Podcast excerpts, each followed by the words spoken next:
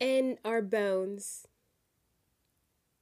In your bones and mine is a kind of knowing, the kind that is so deeply anchored in our core that it cannot be uprooted in our bones, is the kind of knowing that taught our elders.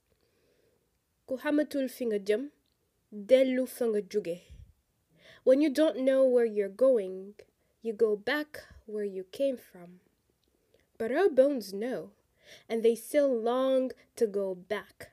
Our bones know even when our feet have lost their sense of taste and smell, when our hands no longer remember how to softly kiss a seed and tightly tuck it under its blanket.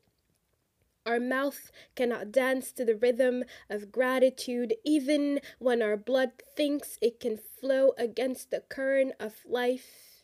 When our eyes no longer know to write love letters to the sky.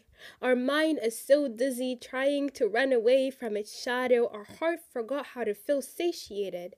So it keeps gobbling up illusions of difference, even when we don't remember where we're going or even who we are, and our fingers are crying while holding the shattered pieces of ourself, and our tongue tries to comfort them by rewriting our story.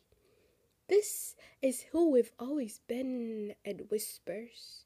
Even then, even when all our eyes know a world of fragments, even then, our bones know. They know the delicious smell of dirt and its aftertaste in the mouth. They know who we are and where we came from, and that it's where we're going.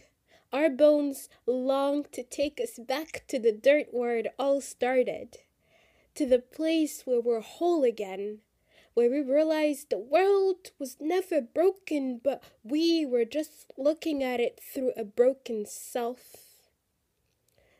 To the place where we remember our essence is the same as the humus of all life. To the place where we know how to receive the gift of life and give thanks and pass it on to others. That knowing lives in my bones and yours.